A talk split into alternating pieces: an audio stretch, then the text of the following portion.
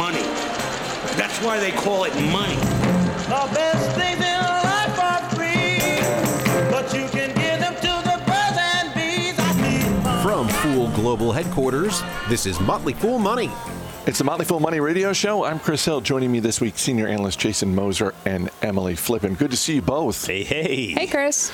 It's earnings palooza. Nearly 1,000 companies reported earnings this week, and we are going to talk about each and every one of them. all right, not all of them, but we will have a couple of stocks on our radar. We're going to start with big tech. Amazon had its worst single day of trading in over a year. Shares of Amazon fell more than 7% on Friday after disappointing second quarter results came with weak guidance for the current quarter.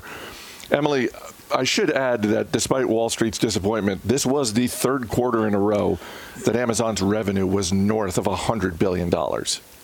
Part of the reaction we're seeing today is just because misses like this are really unusual for big tech and Amazon in particular. But I think we can all afford to be a little bit more giving with Amazon here, given the unpredictability of things like shopping online, uh, the the rollout of vaccines, for instance, the reopening of the economy. Uh, management was you know put forward with a really tough challenge of trying to figure out okay, well, what's guidance going to be for like this quarter, but also quarters into the future. So despite the fact that revenue came in just a little bit under expectations alongside operating profit.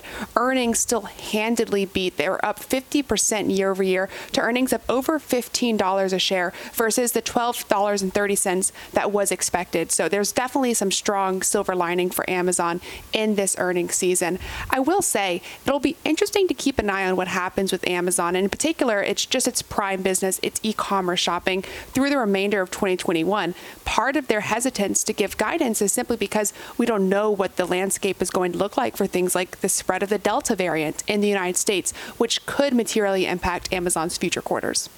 Well, and this is going to be a running theme, particularly with the big tech companies. Uh, just the idea that guidance um, is um, pretty tepid for the second half of 2021. But uh, Emily, to your point, it's it's for all of the obvious reasons. And Amazon does a great job of monetizing the users it does create. So even though it has tough year over year comps, more than 50 million of the 200 million Prime subscribers that they currently have were brought in over the prior 18 months. And these are people that tend to stick around and spend more year over year. So all good news for Amazon for long term investors. Shares of Alphabet hit a new high this week after second quarter profits and revenue came in higher than expected.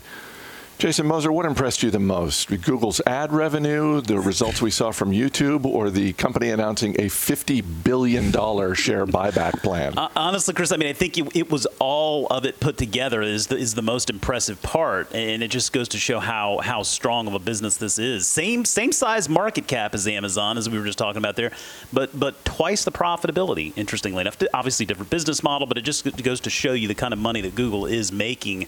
Uh, the stock has been on fire this year better than 50%. And it seems clear why these numbers were just terrific indicative of a business with services in very high demand.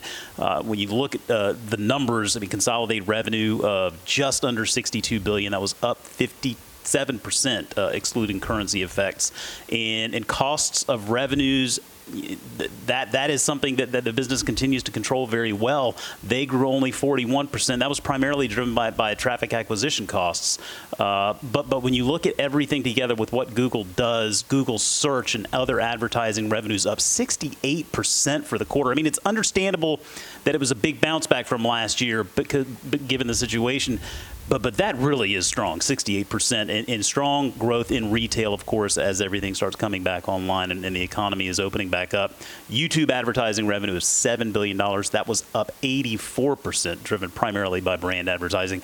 They noted that connected TV is the fastest growing consumer service that they have uh, in the U.S. Over 120 million people now watching YouTube on TVs every month. Uh, and then Google Cloud, which continues to grow, revenue of $4.6 billion for the quarter. That was up 54%. Uh, and as to the other bets, yeah, still losing a ton of money, but you know the market doesn't hold that against them, Chris.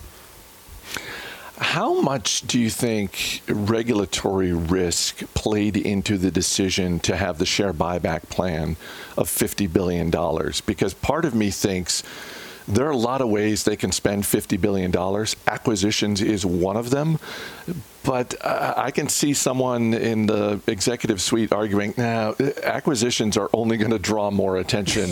this is a prudent way to spend $50 billion. Well, yeah, I think you're right. I mean, number one, this is a cash cow, right? They just make cash uh, hand over fist here quarter after quarter, so that 50 billion is going to be replenished in short order. Uh, but but I think you're right. I mean, throwing more acquisitions on top of the mix right now would probably be uh, less than ideal. It would probably get them on regulators' radars more than they would care to be. Uh, but but it doesn't it doesn't mean we won't see ideas uh, like that down the road. Remember, they are really just now getting uh, the Fitbit acquisition integrated into their business. So they, they have some work to do and some recent acquisitions there. But but yeah, I think I think what you said makes a lot of sense. Apple's third quarter featured revenue of $81 billion, with the services division making up a record 17.5 billion of that.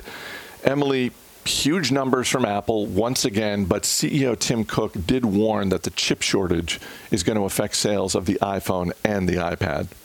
This was an absolutely incredible quarter for Apple. And it does beg the question of okay, well, we expect some issues with chip shortages in the future, but even this quarter was impacted by chip shortages. There were supply constraints, slow delivery. Can you imagine what this quarter would have looked like if the chip shortage didn't exist right now? It would have been an even more incredible quarter for Apple. As you mentioned, sales were up 36% year over year, with iPhone in particular up over 50%, and earnings of a $1.30 a share was up 92% year over year in terms of net income. So, a really great quarter. iPhone, in addition to the services segment, is definitely what you can watch here. There is double digit growth in iPhone sales in every single market they sold into, and they reached an all time high in terms of installed base. And that's critical because that installed base then goes on to funnel into the services that you mentioned, with services revenue up 33%, 20% of sales coming from services. That's things like Apple TV, the arcade, Apple Card, Fitness Plus,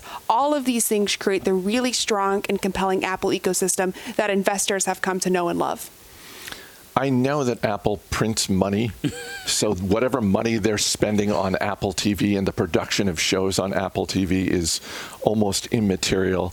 That said, Emily, do you think there comes a point where they need to make Apple TV a, uh, essentially a standalone hit on its own? Because th- this is a business that um, wants profitability in all of its divisions. I, don't think they need Apple TV Plus to be the best streaming service in order to succeed, but I certainly think they need to do a better job than they're doing right now. And that might include things like being more acquisitive. But I think they have been hesitant with that because, as we, we just talked about, regulations for these big tech companies have become under an extreme level of scrutiny recently. So I don't think they're, you know, pushing super hard to make Apple TV the newest and best thing in terms of streaming right now. That's a really competitive space. But I also think that it's on their radar that they need to make a better and more concerted effort in competing in terms of production value and, and popular TV shows if that's going to continue to drive service revenue growth. Microsoft's second quarter revenue grew 21%, and once again, the cloud business continues to impress. Azure grew 51%. Jason, this is a $2 trillion company. I thought growth was supposed to slow down once you got to be that big. well, don't tell Satya Nadella because it seems like he still has his foot on the gas, so to speak. Uh, I mean, this steady stalwart here just turned in exactly the kind of quarter we'd expect from one of the most established companies in the world. Uh, another example of, of, big tech having a good year so far. The stock is uh, up almost 30% year to date, and that looks poised to continue based on these numbers. Uh, to your point there on the revenue growth, very strong revenue, $46.2 billion uh, earnings per share of $2.17. That grew 42%, excluding currency effects. And, and really, I mean, strong performance from the key segments there. Uh, intelligent cloud, that, that grew 26% for the quarter. Uh, but, but, if you look at you know, the commercial cloud revenue, uh, that itself was up 31% for the quarter. And gross margin for that cloud business expanded four percentage points to 70%. Uh, very encouraging to see. To me, you know, I, I look at, at Microsoft Microsoft in, in, in, its multiple revenue drivers is just a good sign of a business that really is set to, to, to do well here in the coming years as we become more digital. Um, if you look at the strength of these different business segments, I mean, over the past three years, gaming, security, and now LinkedIn those three aspects of the business alone have all surpassed $10 billion in annual revenue each. And that, that uh, most recently here with LinkedIn's revenue just passing $10 billion for the first time this fiscal year. That was up 27%. And what's even more impressive with LinkedIn, that growth is accelerating. And I just, I just didn't realize that LinkedIn was still so relevant. But that was a really shrewd acquisition five years ago. Revenue there has almost tripled since the acquisition, and that growth is still accel- accelerating, which is just really impressive. And, and then you can't forget about Teams, of course. And for all of the attention that Zoom gets these days, Microsoft is really capitalizing on this move to hybrid work. Teams closing in on 250 million monthly active users, nearly 80 million monthly active Teams phone users. We've talked a lot about Zoom Phone. Hey, Microsoft has a phone offering too. So they're doing a lot to leverage that platform. I suspect this is going to be a business that continues to shine here over the next several years. Let me go back to LinkedIn for a second because you used a word that, to my recollection, absolutely nobody used at the time of the acquisition, and that is shrewd. I know. There were a lot of questions about Microsoft buying LinkedIn, even though they had plenty of cash on hand to do so this is one of those things that looks shrewd in hindsight, but uh, at the time, it was a little bit more of a leap of faith that Nadella and his team knew what they were doing, wasn't it? I think you're right, and I think we said as much on, on a number of our shows here at the time. Uh, but I think what it goes to show you, and this is why we harp on this a lot when we talk about competitive advantages you look at the networks that these businesses have. I mean, it just goes to speak to the network and how valuable that network can be. When you have a large network of users, as Microsoft does, you can take these acquisitions, these properties, something like LinkedIn, you can make it your own, but you can plug it into this massive network just immediately. I mean, you see businesses like Facebook doing the same thing in social networking. It really just speaks to the value in, in, that, in that massive network. Speaking of Facebook, coming up after the break, we've got more on the social network as well as the latest on the war on cash. Stay right here. You're listening to Motley Fool Money.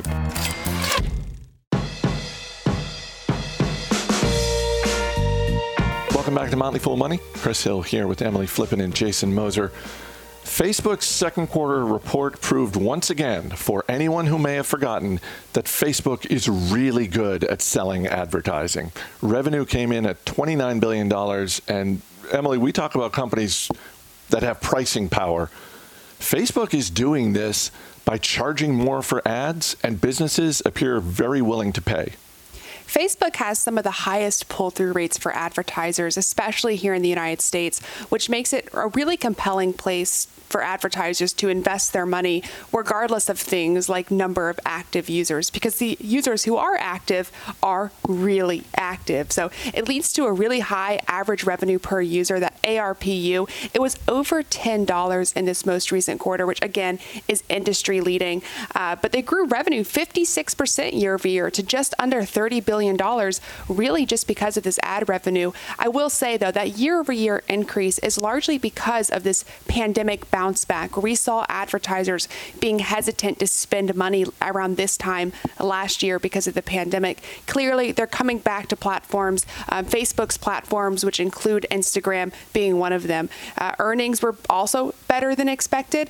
What will be really critical to watch, though, is, is not just ad revenue, because that's what Zuckerberg would have you believe is legacy Facebook. What will be interesting to watch is how Facebook executes on this long term growth strategy that they're calling a focus on the metaverse, which is really just this kind of, we'll call it a fourth place if Starbucks has the third place, a fourth place where people can spend their time in a digital world where they're doing things like buying subscriptions, buying services, and Facebook hopes to be integrated throughout all aspects of this metaverse. Their investment in Oculus obviously being critical in making this a reality. For anyone who has read the book or seen the movie Ready Player One, it's easy to imagine what Zuckerberg has in mind here. Easy to imagine in your fantasy future reality. Hard for at least someone like me to imagine in my everyday life. Um, I'm not sure if I'm going to be spending the majority of my life in the metaverse over the next five to 10 years, but if Facebook has anything to say about it, uh, they're certainly going to try. PayPal's second quarter report featured profits higher than expected and total payment volume up 40% And despite that, Jason, shares of PayPal fell 10% this week. The stock was at an all time high last week, so the, the drop in some ways is not all that surprising. No, it's not. And I mean, it, it's it's it's been on a real tear. And I mean, there are there are some signs that there might be a, a, a couple of headwinds here in the back half of the year, but nothing substantial. Uh, I, I would say if investing is all about the future, and we know that it is, then I think we can break the PayPal thesis really down into two words at this point, Chris. It's super app. That's management's focus. It sure seems like a grand vision with a lot of potential, but that is what they refer to it in the call as a super app. And over the next several months, they're going to be ramping out this PayPal super app in the U.S. with a number of different products and services that span payments, consumer financial services, commerce, shopping tools. They'll have features like high yield savings, early access to direct deposit funds, buy now, pay later, improve bill pay functionality. I mean, this is a place for consumers to get all of their finances taken care of. So it's going to be interesting to see how that's received. Uh, but but the business itself today, as you noted, continues to really work. A total payment volume reaching 311 billion dollars for the quarter. They are operating on a one and a half trillion dollar run rate, if you can believe that now, uh, annualized, which is just it's really impressive to think about the money that goes through all their properties. Uh, but uh, before more than 400 million active accounts now. Uh, revenue for the quarter is 6.24 billion dollars. That was up 17 percent excluding uh, currency effects. Uh, and I'm sorry, I said 1.5 trillion. I meant 1.25 trillion uh, run rate there on, on the total payment volume.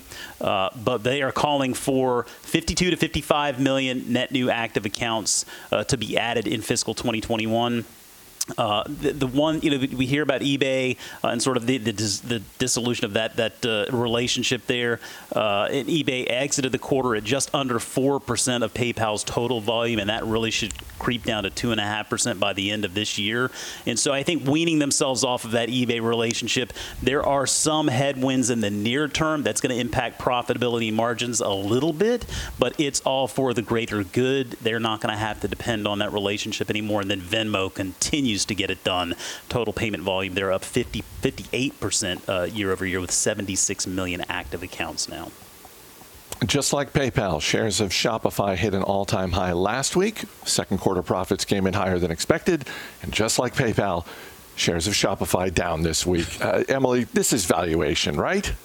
It's a bit of valuation, but I do think there's this pandemic uh, confusion that investors haven't quite figured out how to navigate with with businesses like Shopify. They're still growing handily. Revenue in the quarter was up 57% to over 1.12 billion dollars, uh, and that growth was really driven by subscription solutions, which was up another 70% year over year. So these are on top of already really impressive numbers, but it is a material slowdown from where it was in 2020, simply because people aren't spending as much time online as they were around this time last year. So investors maybe aren't prepared for the slowdown in growth in both revenue and gross merchandise value that will happen with businesses like Shopify, like PayPal. But what they should be focused on are those two year growth rate numbers, which is still extremely impressive for both of these businesses.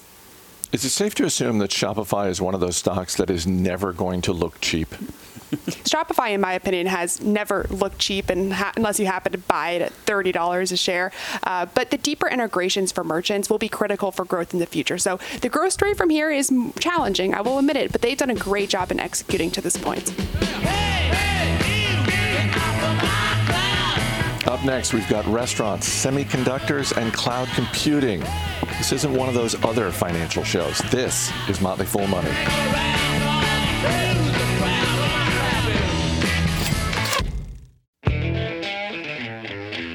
Welcome back to Motley Fool Money. Chris Hill here with Emily Flippen and Jason Moser as earnings palooza rolls on. The highlight of McDonald's second quarter report was the new crispy chicken sandwich, which helped drive profits and revenue higher than expected. Jason, I know people have strong opinions about crispy chicken sandwiches. I know you are one of them. But I think we said on this show that when McDonald's was getting ready to launch this, it didn't need to be the best sandwich out there. It just needed to be good enough. And it seems like you look at these results, it seems like it is. Well, Chris, when you lead with the crispy chicken sandwich, the problem is now that takes my mind off the game here. And, and I mean, I'm thinking about how badly I want a crispy chicken sandwich, but I, I will try to power through this. Uh, I, I, am wondering if we need to change uh, their name to McDonald's.com because this is a digital company, Chris. It's unbelievable to see the investments they've made in such a short period of time and the success that they have they have reaped. They have, believe this or not, they have the most downloaded QSR app in the United States today. They just launched their new loyalty program, the My McDonald's Rewards program here in the U.S., and so they have 22 million active My McDonald's users and over 12 million people enrolled in that new loyalty program already. And this is all leading to digital system-wide sales growth across the the top six markets those digital system wide sales have now reached almost $8 billion just in the first half of 2021. Uh, that's up 70% from a year ago. So you can see these investments in digital really paying off. Uh, global comps, as the, the economy opens back up, global comps up 40.5%. Uh, even more encouragingly, though, up 6.9% on a two year basis. And given given uh, the previous year there, that, that's, that's, that's a good sign there. Uh, but, but earnings per share, uh, $2.37, very respectable there. Uh, management did note on the call uh, regarding inflation that they're seeing very muted inflation uh, impacts right now. So they're not leaping automatically towards this more inflationary environment uh, next year, but they are prepared if it happens because over the past year, they've been able to pass along about 6% uh, increases in pricing uh, over the past year between food and labor costs. So it feels like they're in a very good place here for the coming year. Shares of Starbucks down a bit this week, despite the fact that third quarter profits came in higher than expected. Same store sales were 10% higher than two years ago. And Emily, you look at where the stock is, I'm not surprised it's down a little bit, but uh, there really was a lot to like in this quarter.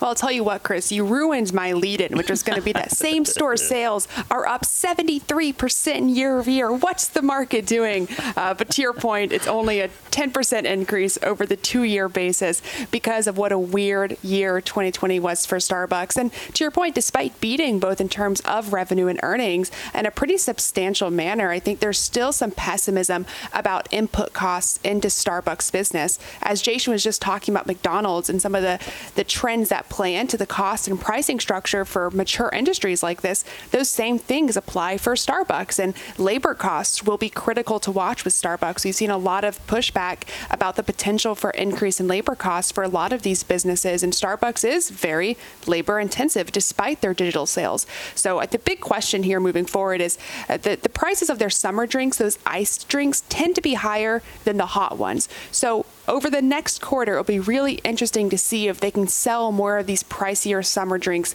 to make up for the input costs and, and the potential for rising inflation. Yeah, I'm not surprised given the weather here in the United States, given the season. I'm not surprised that cold beverages made up the majority of beverages sold. I am a little surprised that it was basically 75%. And this is uh, coming from someone who obviously is uh, only a hot coffee drinker, and I have never had any of their cold beverages. Uh, but as a shareholder, I appreciate the people who are buying them. Well, that's where you, that's where you've gone wrong, Chris. You need to try the iced coffee. The iced coffee is a summer favorite, but not just in the U.S. I will say a lot of demand does come internationally, especially for iced drinks. China is one of them, and the guidance for China they pulled back significantly over this quarter because of this uncertainty around COVID. So it's not just you who's not drinking enough iced drinks. Uh, it's a worldwide phenomenon here. Qualcomm's third quarter revenue was 63% higher than a year ago, and shares of the tech giant up a little bit this week. Jason, we've talked about a lot of companies that are struggling with the chip shortage. Qualcomm does not appear to be one of them. No, no, they don't. I, I think that while it, it is probably a snoozer for a lot of folks out there, I think that Qualcomm remains a great way to get steady income exposure to the chip space from a market leader with plenty of catalysts on the horizon.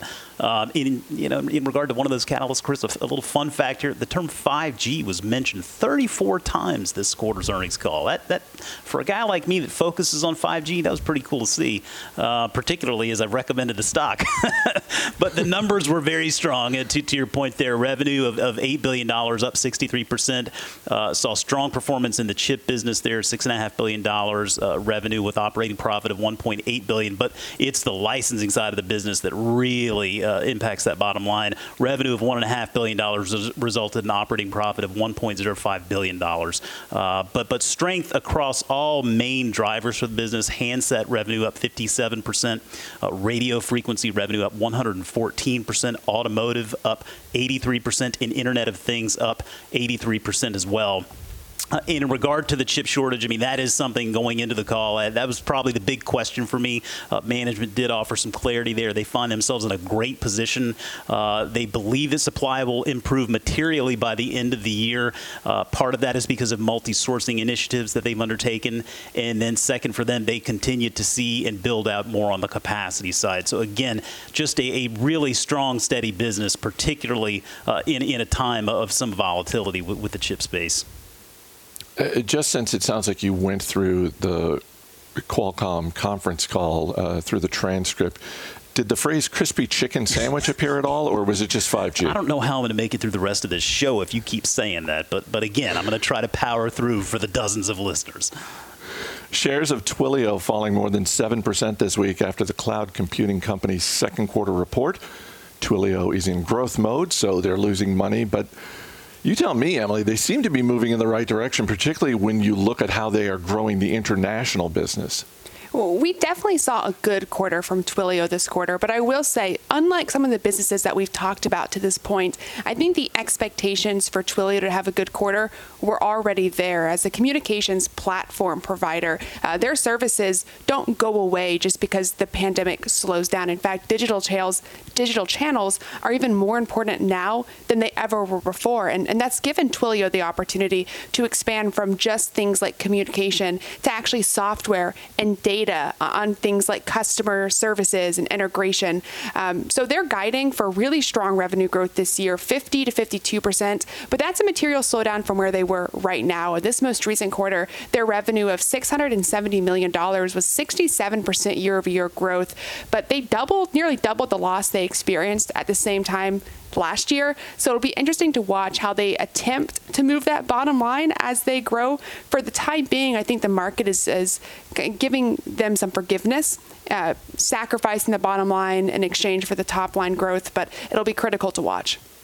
This is about a $65 billion company. When you look out over the next five to 10 years, what is a reasonable expectation for Twilio's growth? It's going to entirely depend, as you mentioned, on two things. That's international expansion, for which their acquisitions have given them a lot of opportunity for, as well as their dollar based net retention rates. They had a dollar based net retention rate of 135% in the most recent quarter, which is industry leading. So, in terms of how much market opportunity they can really get, it's going to entirely depend on how many more customers they integrate, especially those outside of the United States, and how well they're able to monetize them them. Coming up after the break, we've got a couple more earnings reports and a couple of stocks on our radar. So stay right here. You're listening to Motley Fool Money.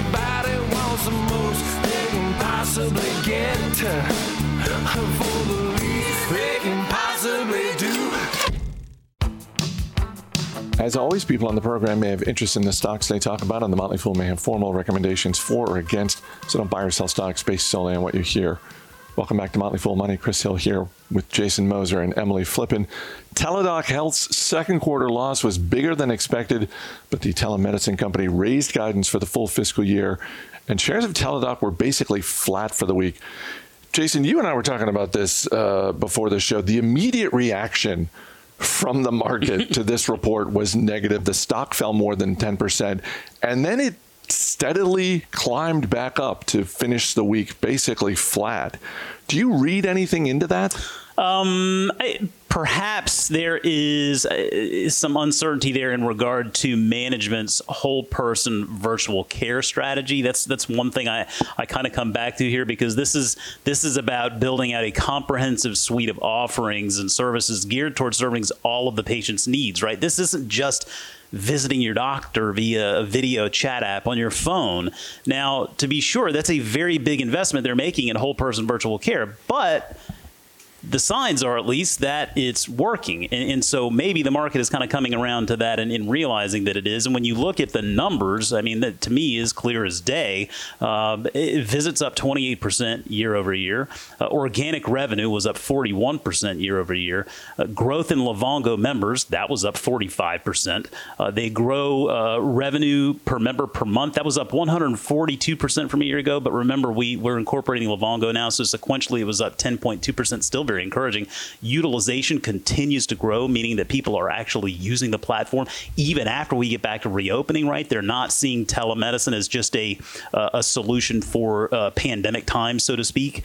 Uh, they're seeing their primary 360 uh, uh, primary care offering. That pipeline is filling up. They raised guidance, uh, inked a deal with the fifth largest health insurer in the U.S. I mean, just a lot of reasons I think to be optimistic with what they're doing they're going to ramp up some investments here in the back half of the year, and that's going to continue to be the story. Uh, but to your point there on the profitability side, I will say while they may have had a loss that was greater than, than Wall Street's expectations, their, their results were all well within the guidance that they set. And so I think that's important for, for investors to remember is this is a management team that keeps on hitting the targets that they set for themselves.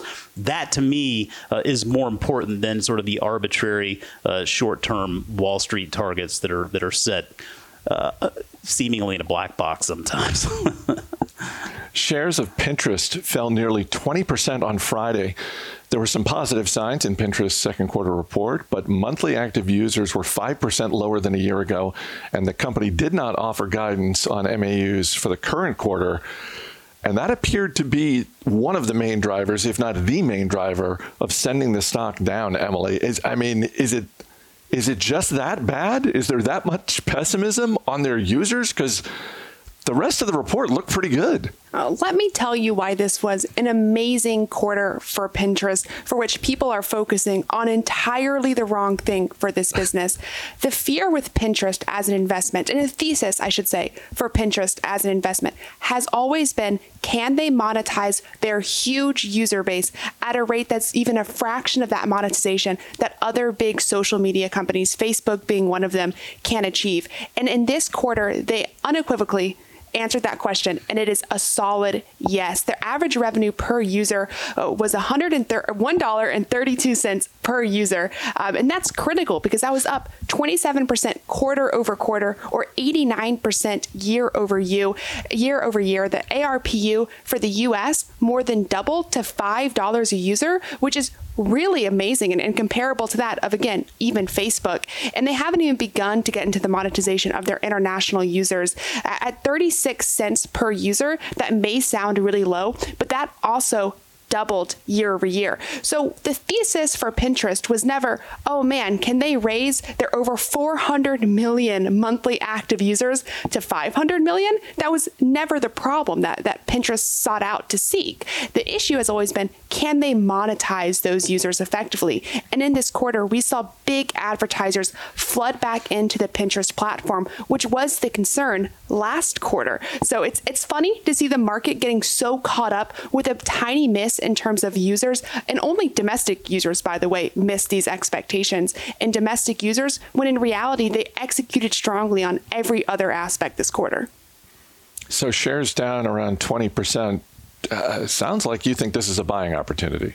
I certainly do. And if I wasn't talking about it on today's podcast and have all these trading restri- restrictions, I would certainly be interested in expanding my already existing position. I will say, I mean, Pinterest does have challenges ahead of it. Um, the big focus is always going to be on mobile users in particular, because those are the ones they're able to monetize better, and whether or not they can actually appeal to that shopping integration with Shopify to get people to make purchases on their platform. So I by no means mean to present this as uh, the single best buy. There's no doubt that Pinterest will succeed.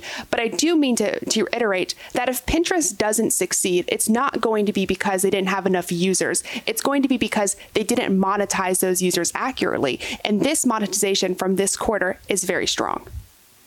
Hasbro's second quarter profits came in solidly higher than expected. TV production is up, demand for board games is up, and shares of Hasbro up 10% this week, Jason. I mean, who doesn't like toys, right, Chris? Uh, it, it, does feel like, though, interesting. I mean, Hasbro's really changed over the years, right? It's it's not just Mr. Potato Head anymore, right? It is it is a digital, physical sort of combination toy company there, and that's really working out for them because it feels like the, the Wizards of the Coast and the digital gaming segment was the real story for the quarter, but but even more so, it was a strong performance all the way around, and and there are signs also that this is a business that is is going to be able to cope with a potentially more than transitory inflationary environment, and I'll get to that in a second, but in regard to the numbers themselves, revenue up 54 percent. Uh, small tailwind from currency effects, but really, again, uh, strong performance all uh, across all major lines. Consumer products revenue up 33%. Uh, the, the Wizards of the Coast and digital gaming segment revenue that more than doubled. Uh, entertainment segment, you were just talking about that there. That revenue was up 47%. And encouragingly, while the cost of sales increased in dollars on higher revenue, it actually declined as a percentage of revenue, favoring that mix of the wizard side of the business there. So you can see those investments in digital continue to pay off. Um, and to that point on inflation, management did note on the call that, that in regard to margins, freight and input costs are significantly higher this year than last. Ocean freight costs, they are projecting to be more than four times higher than uh, this year versus last year, and so that's something uh, that has led the business to to pass through some price increases. They they are going to uh, be passing through some price increases here during the third quarter that should be fully realized by the all important holiday fourth quarter, where demand is highest. Uh, given that, it certainly is understandable the market's enthusiasm this week on the call. Uh, so, all things considered, yeah, Hasbro feels like it's putting itself in a very good place here for the back half of the year. All right, let's get to the stocks on our radar. Our man behind the glass, Rick Engdahl, is going to hit you with a question. Emily Flippen, you're up first. What are you looking at this week? I'm looking at Beyond Meat. The ticker's BYND, and I, am keeping it on my radar because they're expected to report earnings next week on August 5th. And I'm really excited to see what they say. Uh, they managed to grow sales nearly 40% in 2020, despite having its restaurant and food service business essentially turned off. And they were able to get more retail customers. And that's impressive given the fact that Beyond Meat has a really high repurchase rate for retail customers of over 55%. So I'm excited to see what their results look like with their food service channel somewhat turned back on in the next quarter. Rick, question about Beyond Meat? Yeah, I've tried to grill Beyond Meat burgers and have not been successful. I have ordered them in restaurants and found them delicious. So I'm, I'm, mixed on Beyond Meat. What I have not had the opportunity to try yet is anything in the realm of lab grown meat. And I'm wondering what that competition looks like. If it takes off and it's indistinguishable from meat, then does Beyond jump into that market? What's going on? And this is actually my biggest concern with Beyond Meat because their CEO and founder, Ethan Brown, is not interested in getting into lab grown meat, at least hasn't expressed that interest. So if that does take off, it can certainly threaten Beyond Meat. Jason Moser, what are you looking at? Yeah, keeping an eye on Etsy this coming week. Ticker is ETSY. Earnings come out on August 4th. And uh, this really is a business. We talked a lot about performing well during the stay at home economy. This is a business you expect to perform well beyond all this pan, uh, pandemic stuff. And, and so I think uh, you, you, pay attention uh, to sellers and buyers in the network because this really is ultimately, at the end of the day, it's a network business. Um, and, and you see the language in their calls now. I'm going to be interested to see the language in the call regarding all of these these additional properties because remember they've they have Reverb now they have Depop and they just acquired Elo7 so they are bringing a number of different e-commerce brands under that Etsy umbrella which I think could be a very uh, very wise strategy at the end of the day because when you're talking about big time players where e-commerce is getting done Etsy is absolutely one of the companies at the top of the list. Rick, question about Etsy? What is the market? Ca- oh wait, sorry, wrong podcast. Uh, um, when I go to Amazon, uh, they know everything about my deepest desires of what I want to buy right now. Not so Etsy. When I go to Etsy, they have really no clue who I am and what I want. Do they have some room for growth there in that area? They do. I think you'll you'll see more of that as repeat purchases uh, occur, and also the investments in invest in, in Etsy ads and Etsy payments. I think will give them clues as to as to shoppers' behavior as well. What do you want to add to your watch list, Rick? Once again, just like last week, I own both of these already, so I'm a little happier with Etsy at the moment. Well, there you go. Fair enough. Emily Flippen Jason Moser, we're out of time. Thanks for being here. Thank you. Thanks, Chris. Thanks everyone for listening. We'll see you next week.